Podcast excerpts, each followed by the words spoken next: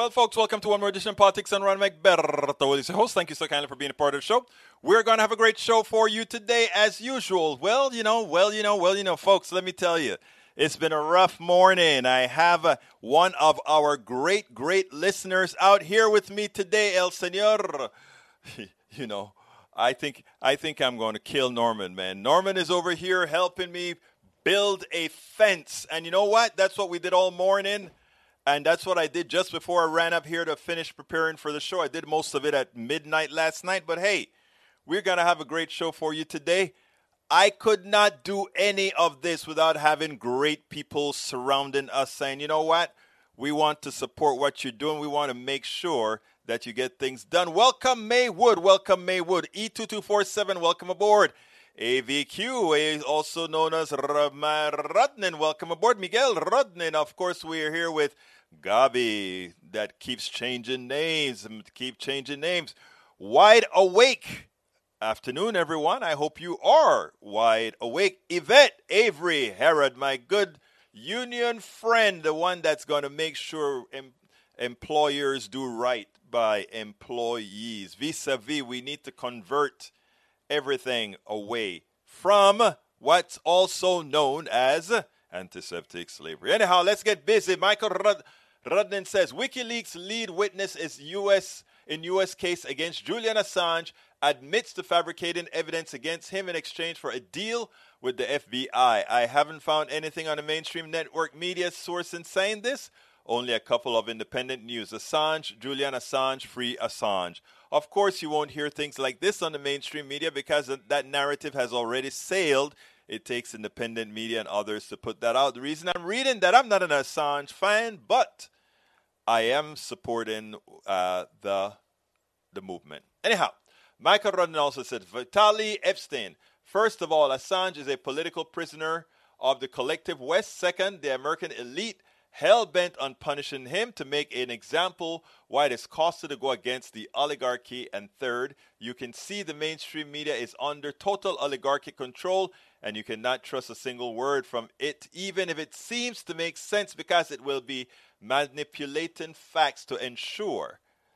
To, facts to, to get the oligarchy agenda in your head. Exactly. Exactly. That is so prescient. So prescient uh, in your head. Continuing, um, I grew up in a totalitarian regime with double speak. It is now exactly the same in the US, how it was in Brezhnev's times. Good afternoon uh, to you as well, Miss Avery. Abuse and torture. U.S. reacts to Donald Rumsfeld's death. Donald Rumsfeld is responsible for a million deaths and will be remembered as the architect of America's worst foreign policy mistake. I am so glad that I haven't really heard a huge glorification of this man because this man was a bonification of evil. The amount, by your words, by your lies, the amount of people that were murdered, the amount of people that lost their lives, the amount of kids, mothers, fathers, daughters, brothers. When you have the power to do that, when you have power, it is when you ought to be the most responsible. When you have power, it's when you should be responsible. Trump organization indicted by New York prosecutors in tax probe.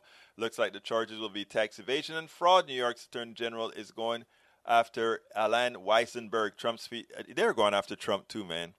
Dozens dead, hundreds hospitalized in heat wave. A, a difficult sheer. As sadly, this is an entirely predictable outcome. Global warming accelerating infrastructure crumbling. These heat waves are only going to get worse. I agree. Senator, Senator Kyrsten Sinema slammed fa- fa- false pressure to reach filibuster, proof 60 votes in newly unearthed 20. I saw the video last night.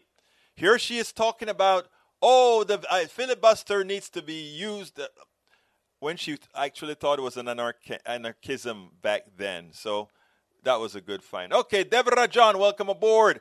Most peaceful episode yet. Let's see what else we got here. Uh, E2247, hello, relatives. Gosh, but I hope this will be a great visit today for once.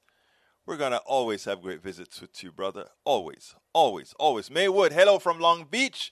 Peggy Lopez, hi all. I am on again. You can teach this old dog a new trick. I have a lifetime of being late. Love you, girl, late or not.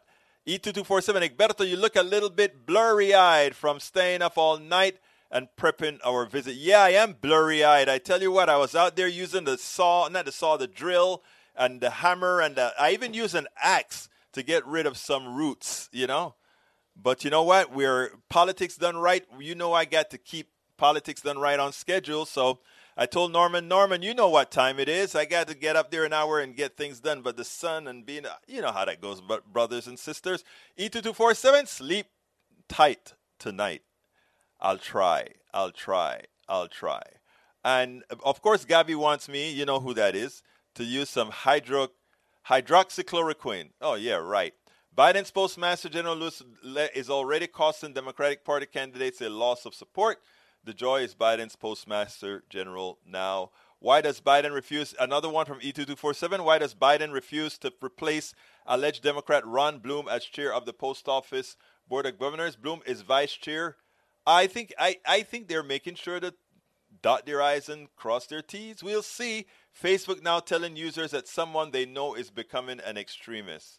Really? Now Facebook is going to get involved with that. Huh? Okay, did Brookfield feel use Qatari dollars to lease a, a Kushner bill. I don't know. I'm not going there. Not going there today, brother. But hey, man, you guys keep writing, but I love you. I love you. I love you. Revolving Door Project two weeks ago published to ditch DeJoy. I hear you. Okay, going down. Nanette Bird Smith, welcome aboard. E2347, uh, HR2230, the Joy Act 9 co sponsors. Okay, all right, what's today's show about, folks? What's today's show about? Title of the show Aaron Solomon on Obamacare SCOTUS decision. He has a point of view. New HCDP chair, Harris County Democratic Party Democrat chair. Uh, he has some words to say about winning Harris County. We are a bellwether county. If we win, when we win, we win the entire country. And if we have some time, we'll tackle Wall Street and the privatization of water. I really want to read you a chapter in my new book because I wrote a chapter about Nigeria and water bottles and the fraud that is the water movement. Let's go listen to our friend, however, and what he intends to do with Harris County. And this can be reflected throughout the entire country. Check this out. Welcome to one more edition of Politics Done Right. I'm Egberto Willis, your host. Look, let me tell you something. Harris County, the bellwether of the country, not just of Texas, it's the most important county in this country. And its leadership matters. And over the last four days, Harris County has chosen a new chairperson, new chairman for the Harris County Democratic Party. And we are happy to have today the one and only Otis Evbagharu. Did I get that correctly? Evbagharu, yeah. Eh, say, say for me again. Evbagharu. Evbagharu. Okay, yeah, so I got it is Otis Evbagharu. Otis, welcome to Politics Done Right. How are you doing today?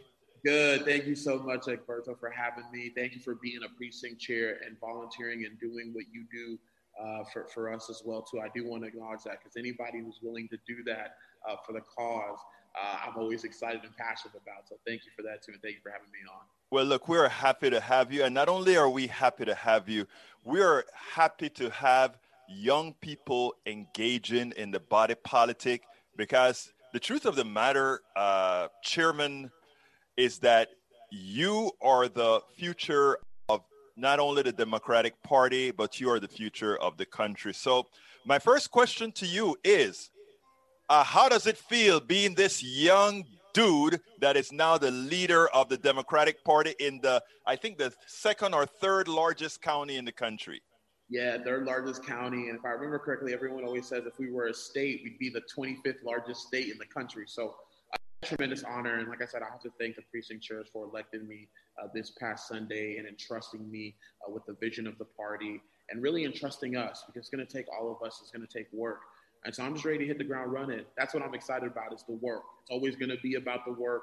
It's never going to be about anything else. Um, doing these interviews with you is great and, and other media folks, but it'll mean better in November 2022 when we up the margins in Harris County and we're at the forefront of flipping Texas and getting a statewide seat for a Democrat for the first time since the 90s. Well, let me tell you, Otis, you didn't just win the seat. You uh, won the seat because of your deeds. you won the seat because you've shown your ability to communicate across all platforms. You've shown your ability to communicate across all people, and you've actually served in the Texas legislature as one of the biggest confidants. And uh, I think you you were the chairperson for uh, whose campaign? Uh, Jon Rosenthal. Jon Rosenthal. I, I, I got to run his campaign twice, and then I also um, ran the coordinated campaign in 2018 in Harris County, where we flipped all the judicial seats, we flipped county commissioners court, and we flipped two, two state house seats. Excuse me, that's allowed me to be the chief of staff for State Representative Jon Rosenthal out of Northwest Harris County. Well, interestingly, um, I think that's what I said. Deeds is what de- your deeds what spoke to the to the um, to the people who elected you, and I think it's it's important to also note that we don't only have to repeat 2018. We have to supersede 2018 because a lot of stuff that's happened in the legislature in Texas. Tell us a little bit about it and tell us also within the context of the rest of the country because like I said, Harris County is a bellwether county throughout the country. Right, right. It all progress starts here. Progress starts here in Harris County. We know that if we drive up the margins, if we make Harris County more blue, it's going to flip Texas, and so goes Texas, so goes the country. So, so it starts in Texas, it starts in Harris County, but we also have to uplift our region right? We've got to help out our neighbors in Montgomery County and Brazoria County and Galveston and Fort Bend and Waller. It's got to take a team effort. We have to build coalitions. That's how we're going to win. That's how we're going to flip Texas. Southeast Texas, the region of Southeast Texas has to be at the forefront of flipping Texas. And it's more evident than ever. And I tell people all the time there's only a few of us in the building who work the state side and work campaigns. If you work campaigns in 2020 and you were in that building in Austin, you really felt the losses in 2020. Not having the majority in the state house to block things like permitless carry, to block things like an all route, an all out abortion ban, um, then dealing with um, pretty much criminalizing homelessness instead of actually addressing issues like affordable housing, health care, economy, and jobs. We did nothing about a grid that saw so many people die during the freeze, and we're about to hit the, su- the hottest days of summer we've ever seen, probably in Houston locally. Um, so we did all these things that didn't help anyone. Uh, it was all about skirting the rules. If you paid attention to the Senate chamber, Dan Patrick has no respect for it.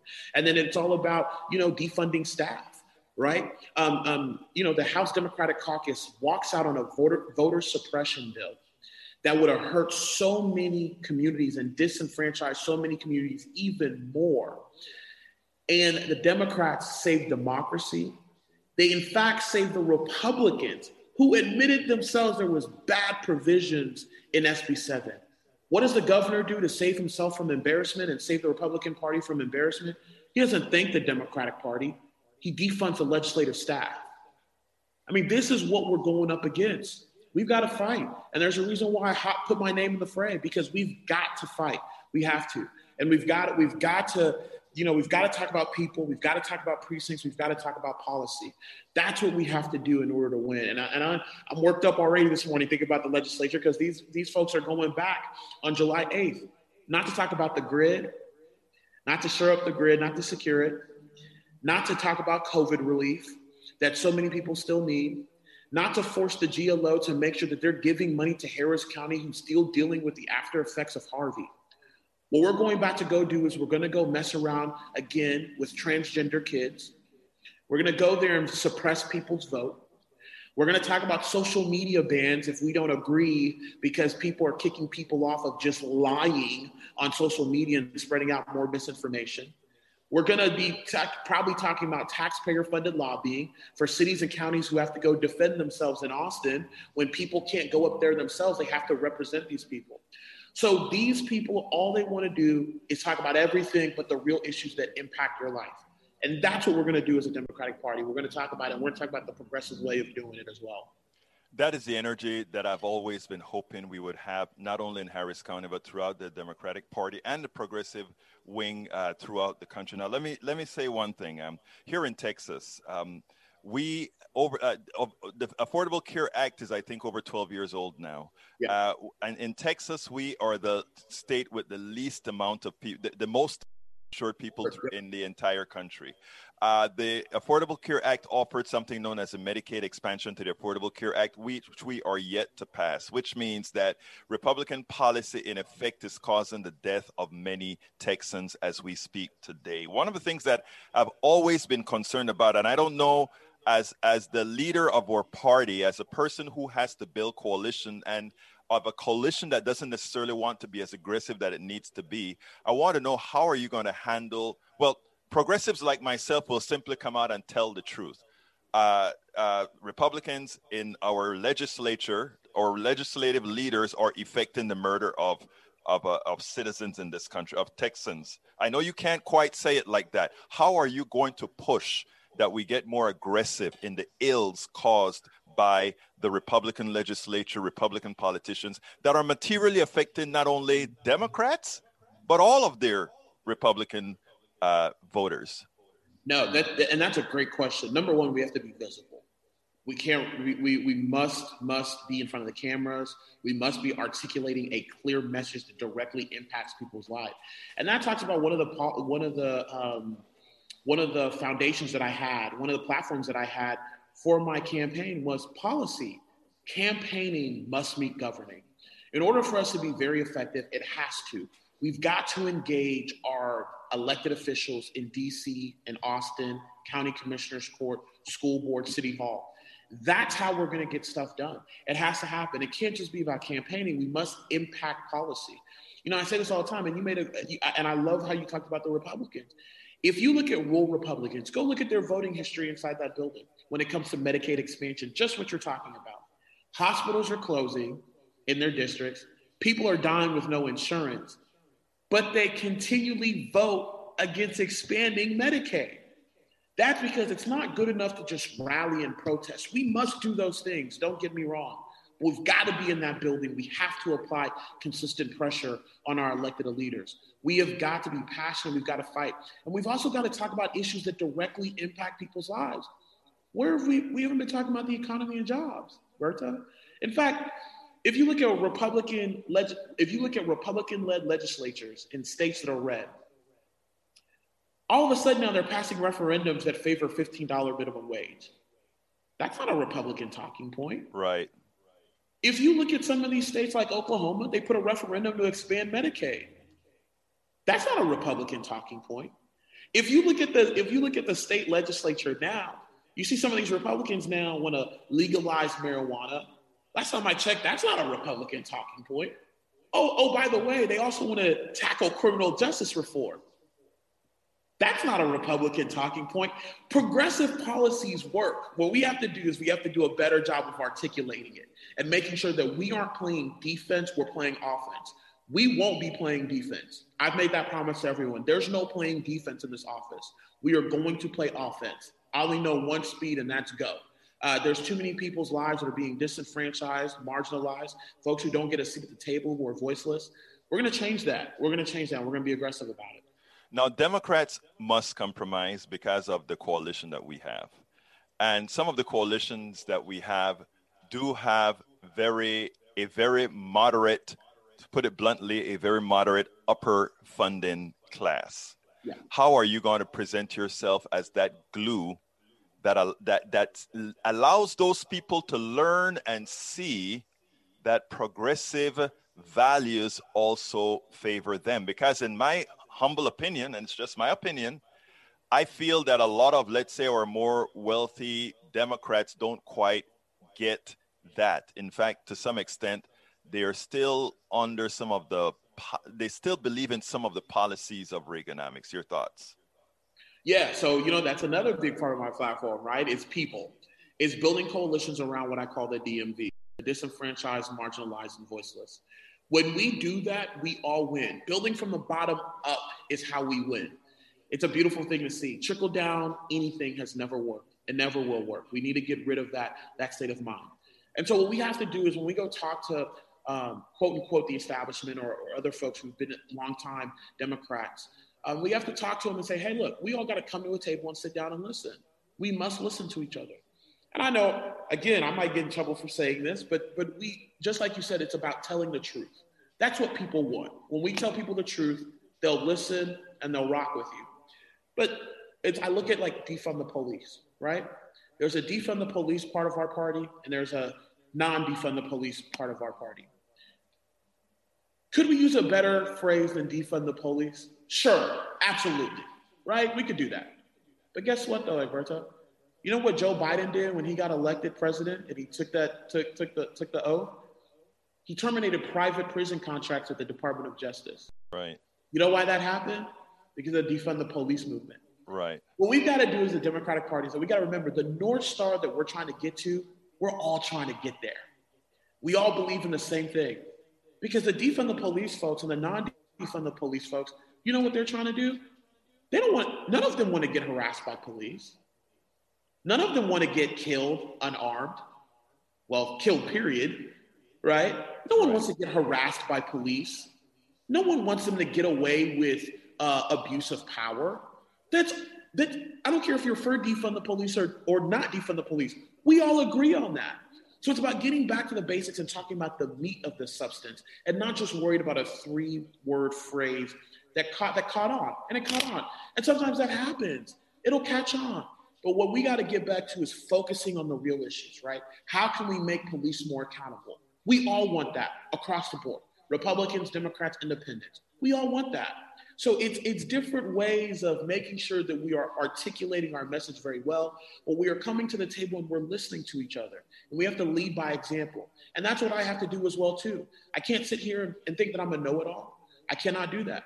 When constituents come to us, we have to listen, sit down and listen, have an open and honest conversation. We're not going to please everybody, but what we can do is say, you know what, here's an opportunity here. Here's an opportunity here. Here's another opportunity we can come together. There's opportunities everywhere for us to come together. It's not just. Otis, uh, what would you have liked me to ask you, or what do you want to tell our audience that I didn't ask you or that you want to say? We're going to win. We're going to win. You know, Joe Biden lost the state by six points. Um, you know, we barely got the, we barely missed the majority on the state house by 23,000 votes. We're going to win. We need people engaged. We need people to sign up, to volunteer. We need people to give, donate. We can't win campaigns without money. Become a sustaining membership, a member, excuse me. Visit harrisdemocrats.org. Get plugged in. Get plugged in. It, the, the time is now. No longer do we have next we got now. So we're going to win. We're going to win. We're going to have a comprehensive plan. We're going to make sure that we're electing Democrats up and down the ballot in Harris County. We're going to make Harris County go even more blue, and better believe we're going to be at the forefront in making sure that Texas uh, Texas flips. Because as Texas goes, so goes the country. The Attorney General of Texas, Ken Paxton, said that uh, he prevented Trump from losing Texas by not allowing 600,000 votes out of Harris County that would have flipped the election. That tells you something. Otis Evbagharu. Yes, sir. Thank you so kindly for having been on Politics Done Right, the new chairperson, the new chairman of the Harris County Democratic Party. Thank you so much, Alberto. I'll see you soon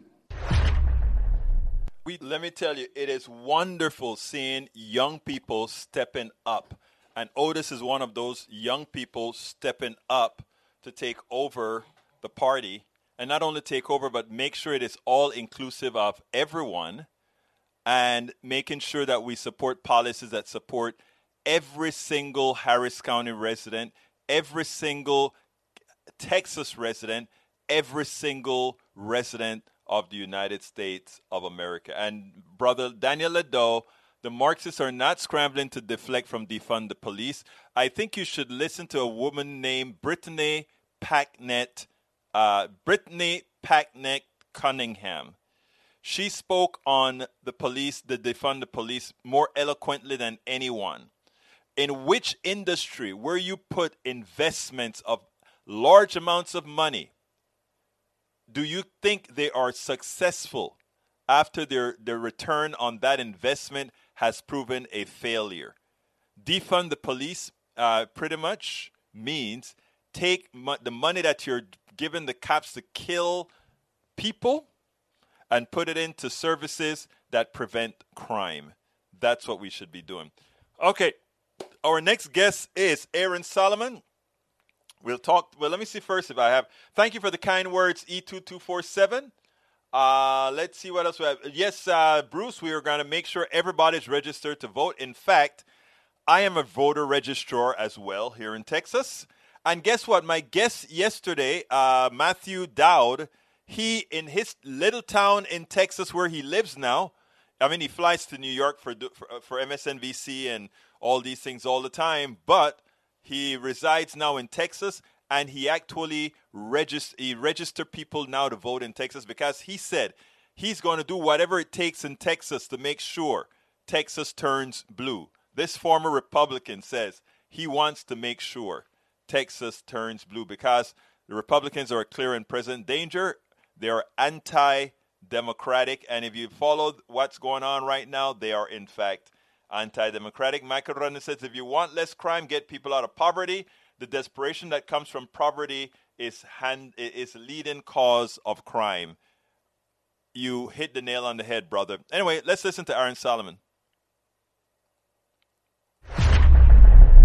Welcome to one more edition of Politics Done Right. I'm Egberto Willis, your host. Thank you so kindly for being with us. We have a special guest today. You, you know, folks, you would think by now, several years, more than a decade after we have done what was necessary for people in this country, that we would not have to be talking about this issue today.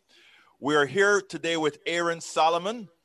He's the head of strategy for Esquire Digital. He has taught entrepreneurship at McGill uh, University and the University of Pennsylvania and was the founder of LegalX, the world's first legal technology accelerator. Aaron's work has been featured in TechCrunch, Fortune, VentureBeat, The Independent, TechCrunch Japan, Yahoo, ABA Journal, Law.com, the Boston Globe, The Hill, and many other popular publications, including our own or their own today's Esquire. So, folks, we have somebody who of which knows what they speak. Welcome to Politics Done Right. Aaron, how are you doing today?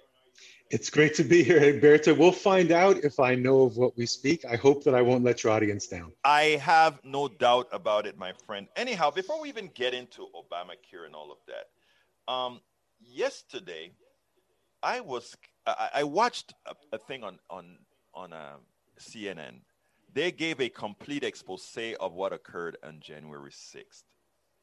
And I, I just, you know, I, I, I don't know if you're how very political you are or not. D- doesn't matter. I just want to know, as a U.S. citizen, as an American, I don't know if you've seen, if you saw it last night or not, but what's your thoughts on January 6th from the perspective of us being the United States of America? So, you know, I have a very interesting perspective um, on that. You know, it's I've lived all over the world. I've lived in places like Beijing, and I just came back from living almost four years in Berlin, where there's you know a lot of Americans as well. And it's such a visceral thing. The closer you are to the events that happened in January, so I am, I think, a very political animal, as as many of us are, and I think I'm still reeling at you know the slippery slope of democracy it's very difficult to get back up when you start to slide down. And there's no doubt, doubt that the democracy did. And while things on their surface seem to have improved since january we're you know months now away from the 2022 midterms right? You know i, I it's going to be a very interesting time ahead.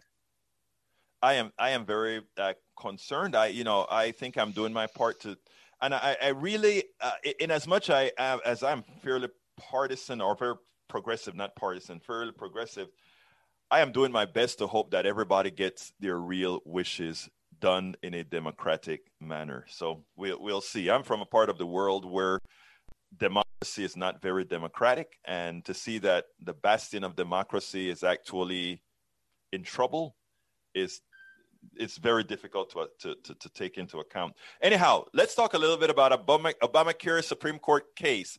Your thoughts? I mean, you you know, I am not a lawyer. You are. I'm not. Um,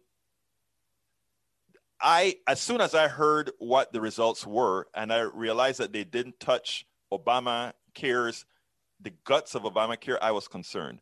And when I got your email it made the concern even worse. So why don't you tell us a little bit about what occurred in the Supreme Court? Yeah, I can certainly give a little bit of background about it. So, you know, what was really at issue here was this notion of the individual mandate. And anybody who knows anything about Obamacare and the ACA knows that the individual mandate is the provision requiring individuals to have insurance. And if they didn't until 2017, there was a $695 fine levied by the IRS. That's changed. What's happened since 2017 is that that penalty has zeroed out. And it's important because this really became a linchpin in the case. What the court said was, you know, there's been a trilogy of cases that have actually looked at whether or not Obamacare was going to survive. This is number three. There was a case called National Federation of Independent Businesses versus Sebelius back in 2012. And then there was King versus Burwell in 2015. And then this case, California versus Texas, which was decided last week. Right now, as it stands, Obamacare survives, and the approximately 30 million Americans who are involved in the program in one way or the other got to wake up on Friday morning and realize that they still had health insurance. But is this going to be written in stone forever? Absolutely not.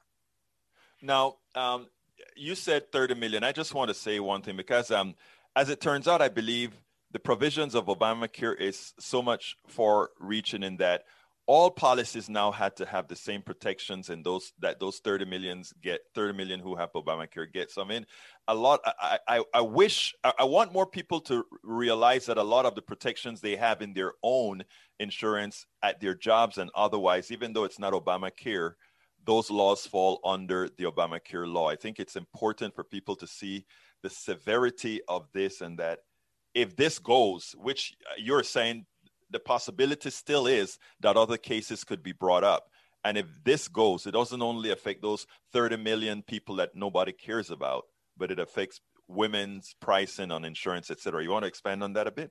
Well, for sure. I mean, so there's a couple different ways that this can end up going. So as we say, you know, for right now, the ACA is safe. And really what the court was saying last week was this. And remember, we've got a 6-3 conservative majority court. This decision was 7-2. So it was 7 2 in favor of upholding Obamacare. And people are saying, well, that doesn't seem to jive. Like, what's going on? Here's why. I think what the court was saying if this is the quality of plaintiffs and challenges that you're going to bring to Obamacare, maybe the best way for you to all sort this out in the future is legislatively rather than through the courts.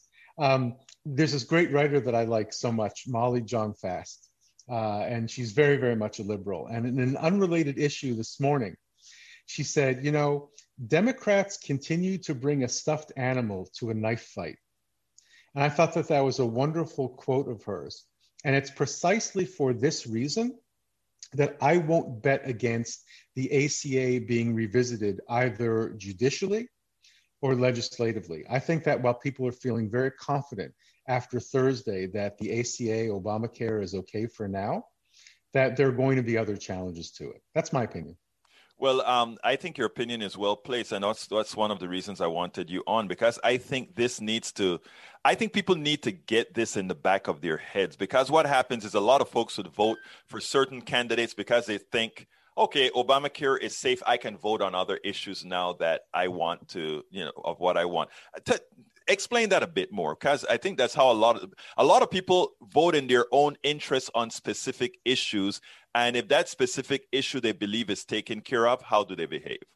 So i mean i don't think that part of the fundamental tenets of democracy is that we should always be looking out for our self-interest. I think the idea of living in a democracy is that we work together for the benefit of others.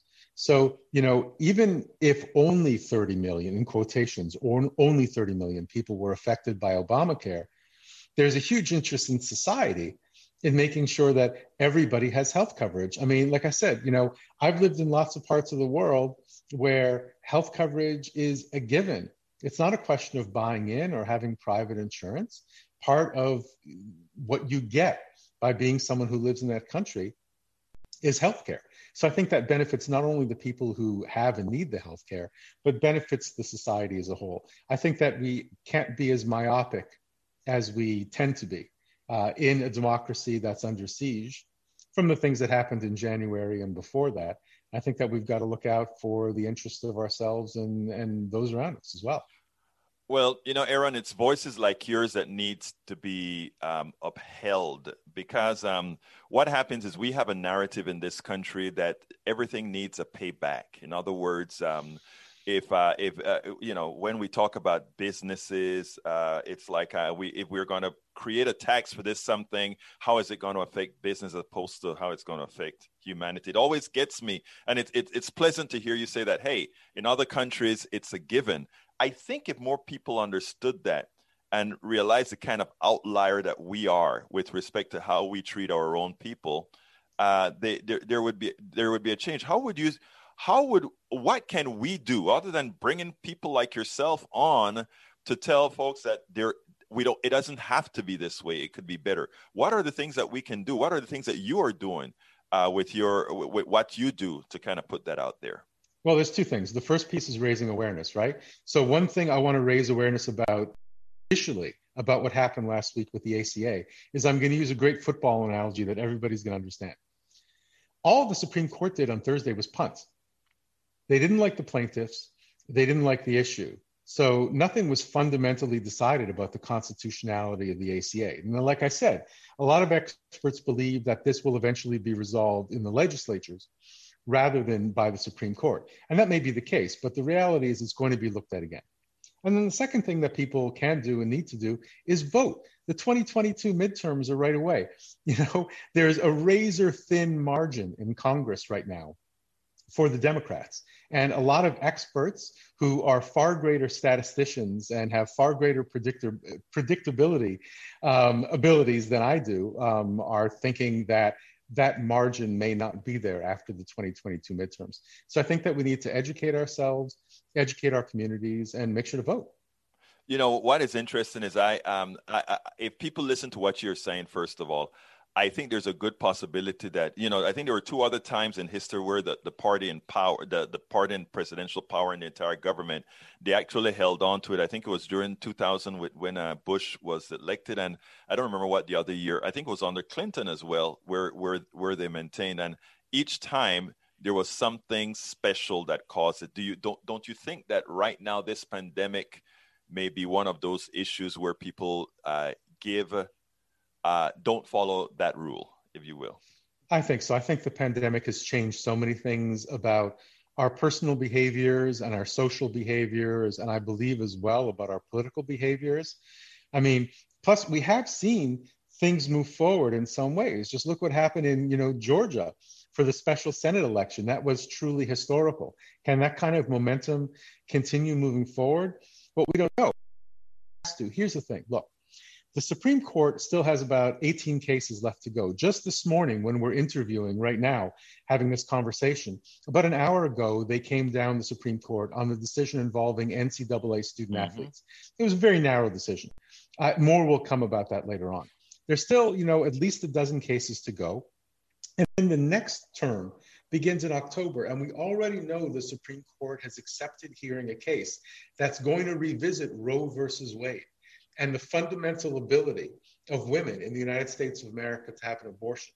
So, anybody like me, by the way, who's surprised by this Supreme Court and thinks that they're following the dictates of the Chief Justice and actually acting with one voice of the court. I'm surprised by how centrist they've been in a lot of their decisions so far. But again, don't get fooled. It's a 6 3 conservative court with folks like Kavanaugh, and Barrett.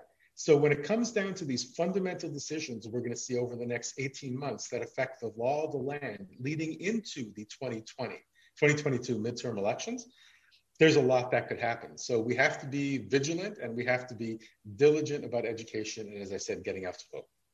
I think you hit the nail on the head. I, have been telling a lot of folks this is just a head fake. In other words, if we give uh, if we give those people who don't want these particular changes a little bit of hey, they're not as bad as you can when the real issues come about. You know, I, I, I don't know about you, but what I've said is that um, the court is now, and and I'd, as a lawyer, I'd like you to uh, kind of comment on this. I've said that the way the the the way let's say McConnell stuffed the courts over the last several years was designed for minority rule. And uh, the other thing that I've said is uh, what we've set up is where we are going to legislate via this, the courts, because if any law is passed that quote unquote business does not like, uh, there's a good possibility that you just have to throw it into court. And at worst, you get a freeze. At best, they just break, they just, you know, call the law unconstitutional. Your thoughts on that? So you raise a, really, really interesting point here. Remember one critically important thing about the way the Supreme Court of the United States functions. They don't have to hear any cases. Right. Really. They don't have to. They can pass anytime they want. So the notion, which I think is a little bit simplistic about the fact that if something happens in a district court and something happens at a United States appellate court and it's not good for the country, the Supreme Court will fix it. But the Supreme Court can just as easily pass on hearing that kind of case. Or, as I just said, the Supreme Court can take the case and could come up with this. This is a very, very unpredictable court so far, which is kind of fun to watch and fun to follow. But when we're dealing with, you know, issues that involve civil rights and other fundamental rights, a little bit scary when you watch kind of the machinations of a court like this. Well, yeah. I mean, the, the truth of the matter is, let's take take a look at uh, HR one, right? I mean, if if if um if if that doesn't go through and even well let's let's back up. Even if that were to go through isn't that really problematic that uh, let's say let's say for some magical reason uh, we, we we kill the filibuster and it's able to pass through the senate when it goes into the senate version? Uh, isn't it true that the supreme court could just deem that unconstitutional yeah, and plus the filibuster is not going anywhere anyway. I right. mean, there's such a razor thin margin, and you know, Manchin from West Virginia has made it super clear that even before he had the ally in Kyrsten Sinema, um, that the the filibuster is not going anywhere. Well, yeah, they're uh, using him as a straw man, right? Because there are a lot of them that want the filibuster as cover for things that they would prefer not doing, but want to say they're not doing it because of the filibuster, right? I had a piece published just after the election uh, where President Biden became president. And I said, you know, the only way to look at Manchin is one of two ways. He's either going to become a king or a kingmaker. But it was very clear, even after the presidential election, that Manchin was going to wield the kind of power that he wields today for himself and for someone who, again, you know, I'm not saying, I'm not questioning Manchin's motives. Manchin is born and raised in West Virginia is well loved in West Virginia and represents what he believes to be the values and intention of the state, which is, I guess, what a United States senator should do. So it's easy to criticize him from the outside. He believes that he's doing the right thing for his state, and he's a huge impediment, but he's a huge power broker at the moment as well. Now, um, you, you, make an interesting statement when you say you don't doubt his uh, the, the, reasoning behind what he's doing. But um, my question is, uh, when it comes to seeing the type of voter suppression that is occurring in several states, including my own here in Texas.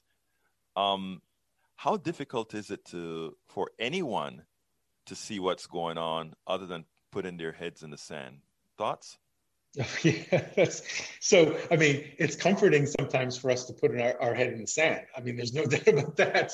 And all of these things are happening. But you know, if voters like is voter suppression something that's top down or bottom up i believe it's bottom up so i believe that when you see jurisdictions such as texas georgia places like this where there is widespread you know voter suppression uh, new gerrymandering and all of these things i think to a great extent it's the will of the people um, that's not a good thing. That's a bad thing. I don't think it's the will of the people fighting against an individual politician.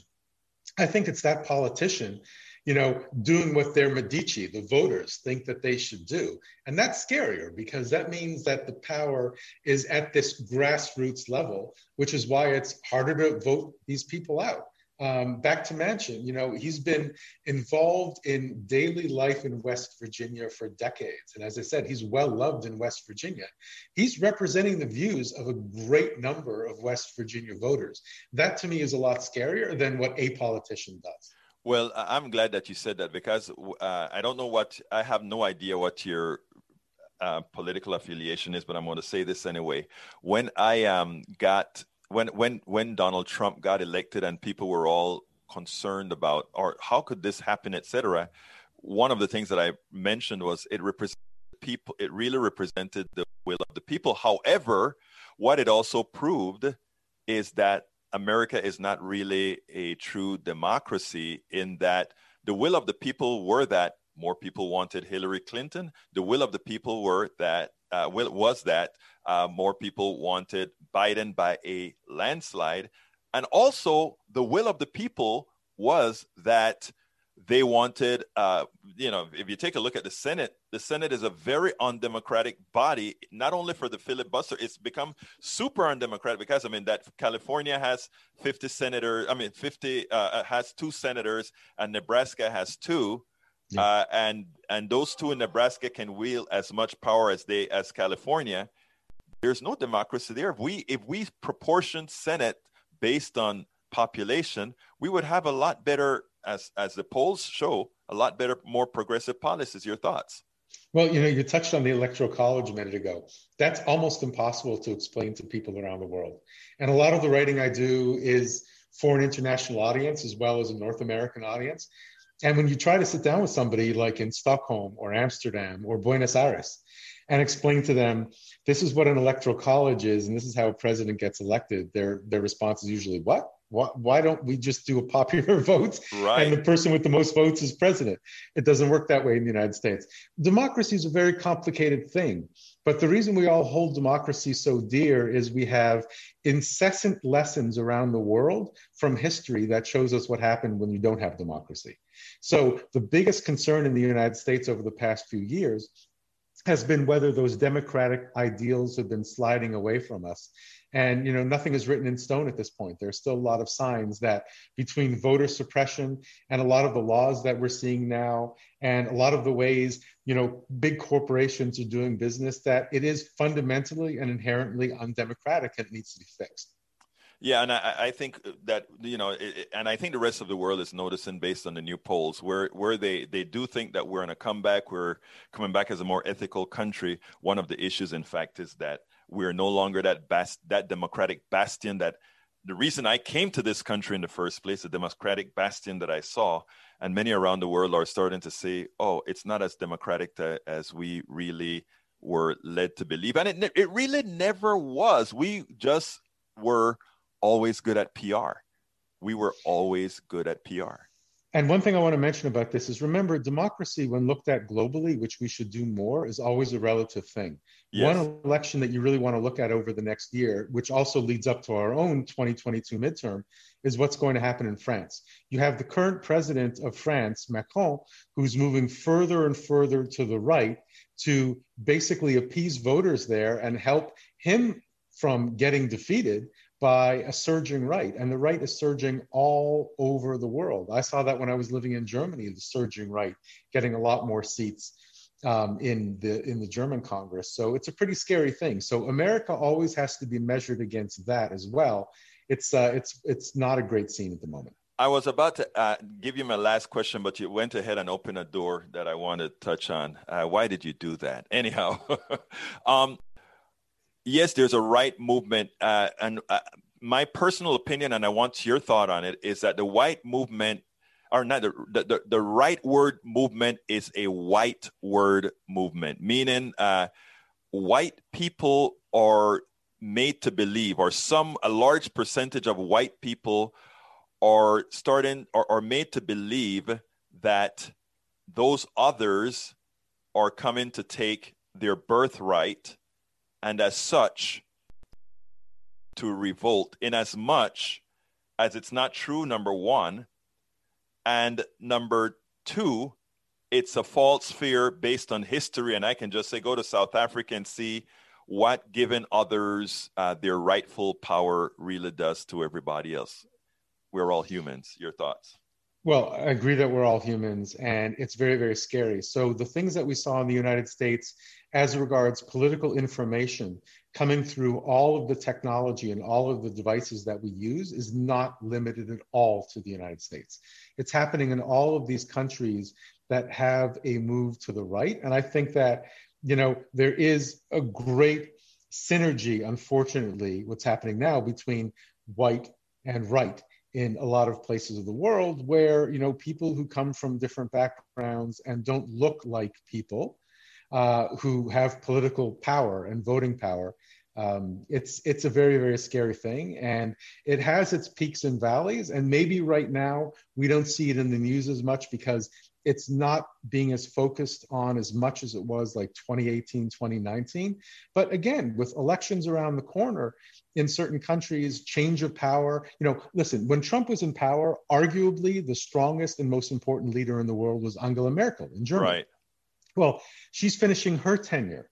So all of these changes that are happening, you know, it's very, very difficult to keep all of our balance and understand we, where we all are in relation to it. So it's something that's going to be an ongoing, unfolding thing in the United States and abroad over the next few years, and something that we need to be diligent about. Also, understanding what kind of information are we getting? Is it good quality? How can we get better information? Very, very true, and and you do a good job of that with the writing that you do all Thank over you. the place. So yeah, keep up your good work. Now, one one thing, one one one country that has bucked the right words movement so far that I'm very happy about was what recently happened in Chile, which means also they're going to get a new constitution that is more progressive, if you will. Anyhow, Aaron, what would you have liked me to ask you that I didn't ask you? What would you like to tell our audience that I didn't give you the opportunity to do so yet. I think you did a wonderful job on all of the things relating to and not relating to the case. But honestly, I think the most important thing that relates to the case is all of these opinions that you might see online saying, hey, listen, Obamacare is safe. Well, we thought that, you know, over the decade that Obamacare has been around. And I don't believe that Obamacare is safe uh, in any way whether again it's going to be a judicial or legislative response to things in Obamacare that give people coverage is something we need to watch out for. But I think anybody that's resting easy after Thursday's decision just needs to look at this court and the history of challenges to Obamacare to understand that something else will come sooner rather than later. Aaron Solomon, head of strategy for Esquire Digital. It's been my pleasure to have you on Politics Done Right. Thank you so kindly. Thank you for having me. All right, folks. I hope you enjoyed that. Uh, that was a, a inter- you know I just realized I didn't ask for anything today. Please, folks, please go ahead and uh, click that join button if you are on YouTube. Please become a member of our PDR posse. Remember that we also have cups that are addressed with our PDR Posse, you can get that cup at this link right here. But if you don't see that join button on YouTube, please don't forget to go to politicsdoneright.com slash YouTube, politicsdoneright.com slash YouTube. Alternatively, you can provide us support via politicsdoneright.com slash Patreon. Patreon is spelled P-A-T-R-E-O-N, P-A-T-R-E-O-N, politicsdoneright.com slash Patreon. Or, of course, you can support us at politicsdoneright.com slash PayPal. We could not do this without you. We couldn't bring you those great interviews without you. We couldn't do any of this without you. Let me touch on the water issue real quick. Let's see. Uh, the, the, the, the stream kind of went away from me. So if anybody have anything that they want me to say specifically, please throw it again right back into the field have to add something to the last point. White leftists here, what do I fundamentally want? More equality, cleaner environments, green job infrastructure, investment, elevating as many people as possible out of poverty, including minorities, making sure people have at least what they need to live. I believe that the biggest aspect of systemic racism is economic disparity, and we need to address that soon as humanly as possible. You know why you're loved, Michael Rudnan? Because you see deeply. Thank you, brother. Oops, why did New York get it wrong with 135,000 ballots? Supposedly, what they did is they, they the test ballots they ran it again. But again, this was a Democratic primary. There's nothing f- crazy about it. This is just things happen. Things happen. Eric, I hope you are not somehow thinking or somehow validating the possibility that Donald Trump's big lie may have any kind of validity. I would I I question well, I'm not going to go there. Anyhow, I want to touch on a little the water thing a bit. My friend wrote this article, and um, you guys know um, uh, Jim Hightower. Uh, he's a very prominent Texan here. Uh, but he said Wall Street sharks are out to privatize commodity and commodify and profit from water. In my book, um, my latest book, How to Make America Utopia, I wrote an article and uh, actually I'm in a chapter and I called it um, I, I wish I had looked it up beforehand. Oh, does bottled water make you want real economic change now? That's on page, let's see what page that is on. That is on page 156. I want to read a piece of it um, because I said we need a massive economic change that, in addition to removing power and unearned wealth, identifies and compensates based on one's innate worth, thereby ensuring a robust safety net. COVID 19 is bad, but there is the opportunity it presents. I generally work out between uh, midnight and 2 in the mornings. As I spin and execute my routines, I have been watching Netflix documentaries, learning a lot, getting after affirmation for many of my beliefs, and much more. It continues to give me a resolve to try to do more. It takes many of us to do it. Those of us who have the good fortune to vegetate at home, unlike the heroes at the hospitals, grocery stores, our garbage collectors, and other hands that truly make our economy work, should consider two very good TV series. The first, Dirty Money, and the second, Rotten. I bring this up because I realize how hard change is from our calculated indoctrination that we have been deceived into accepting as our own. I was. I was having heartburn and my wife brought me bottled water. I immediately felt like, damn, even in my household is part of the problem. I wish she had switched. She had watched Trouble Water in the Rotten series. This is how indoctrination works when we are complicit either by apathy or gullibility to corporate control of our government and our existence. We allow corporations to take free, available water, to own rights to water, bottle it, and resell it to us at prices well more than the cost of production and even marketing. Worse, we pay for that water often twice, as it is the processed tap water we buy. It is even more sinister.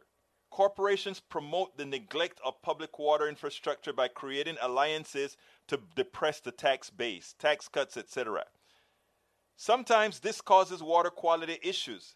Then they market the bottled water to fix that problem. The thing is that the cost of bottled water way exceeds by orders of magnitude the tax is required to have good water treatment systems available to all. The difference corporate executives and shareholders take your money that you could otherwise use to increase your own personal wealth. This is a mechanism of our economic system used to unfairly take your wealth without your consent. Water, just something as simple as water bottles, as simple as bottled water, as simple as people having people needing to use bottled water is a result of tax cuts, the results of, I mean, it, it is amazing how these things are so intertwined. So intertwined. But, folks, I got to get out of here. My name is Egberto Willies. Thank you so kindly for having been here. Uh, let's see if I need to salute anybody that I. If I missed saluting you, please bear with me. It's what it's been a very very tough day, but you know I've got to do this. Love all of you. My name is Egberto Willies. This is Politics Done Right. And you know how I end this baby. I am what? Out. We spend a lot of time deconstructing the news trying to trying to parse it into a form that everybody can understand. We try to find those little nitpicks where uh, it goes it flies above the fray etc if you really like these videos that we do i want to ask a big favor. Please go ahead number one subscribe to our channel and number two please join if you can. Thank you so kindly for watching. Keep watching. Please remember to share. We must populate the entire internet with our progressive message, a message that we know is what most Americans say that they want. So help us, please join.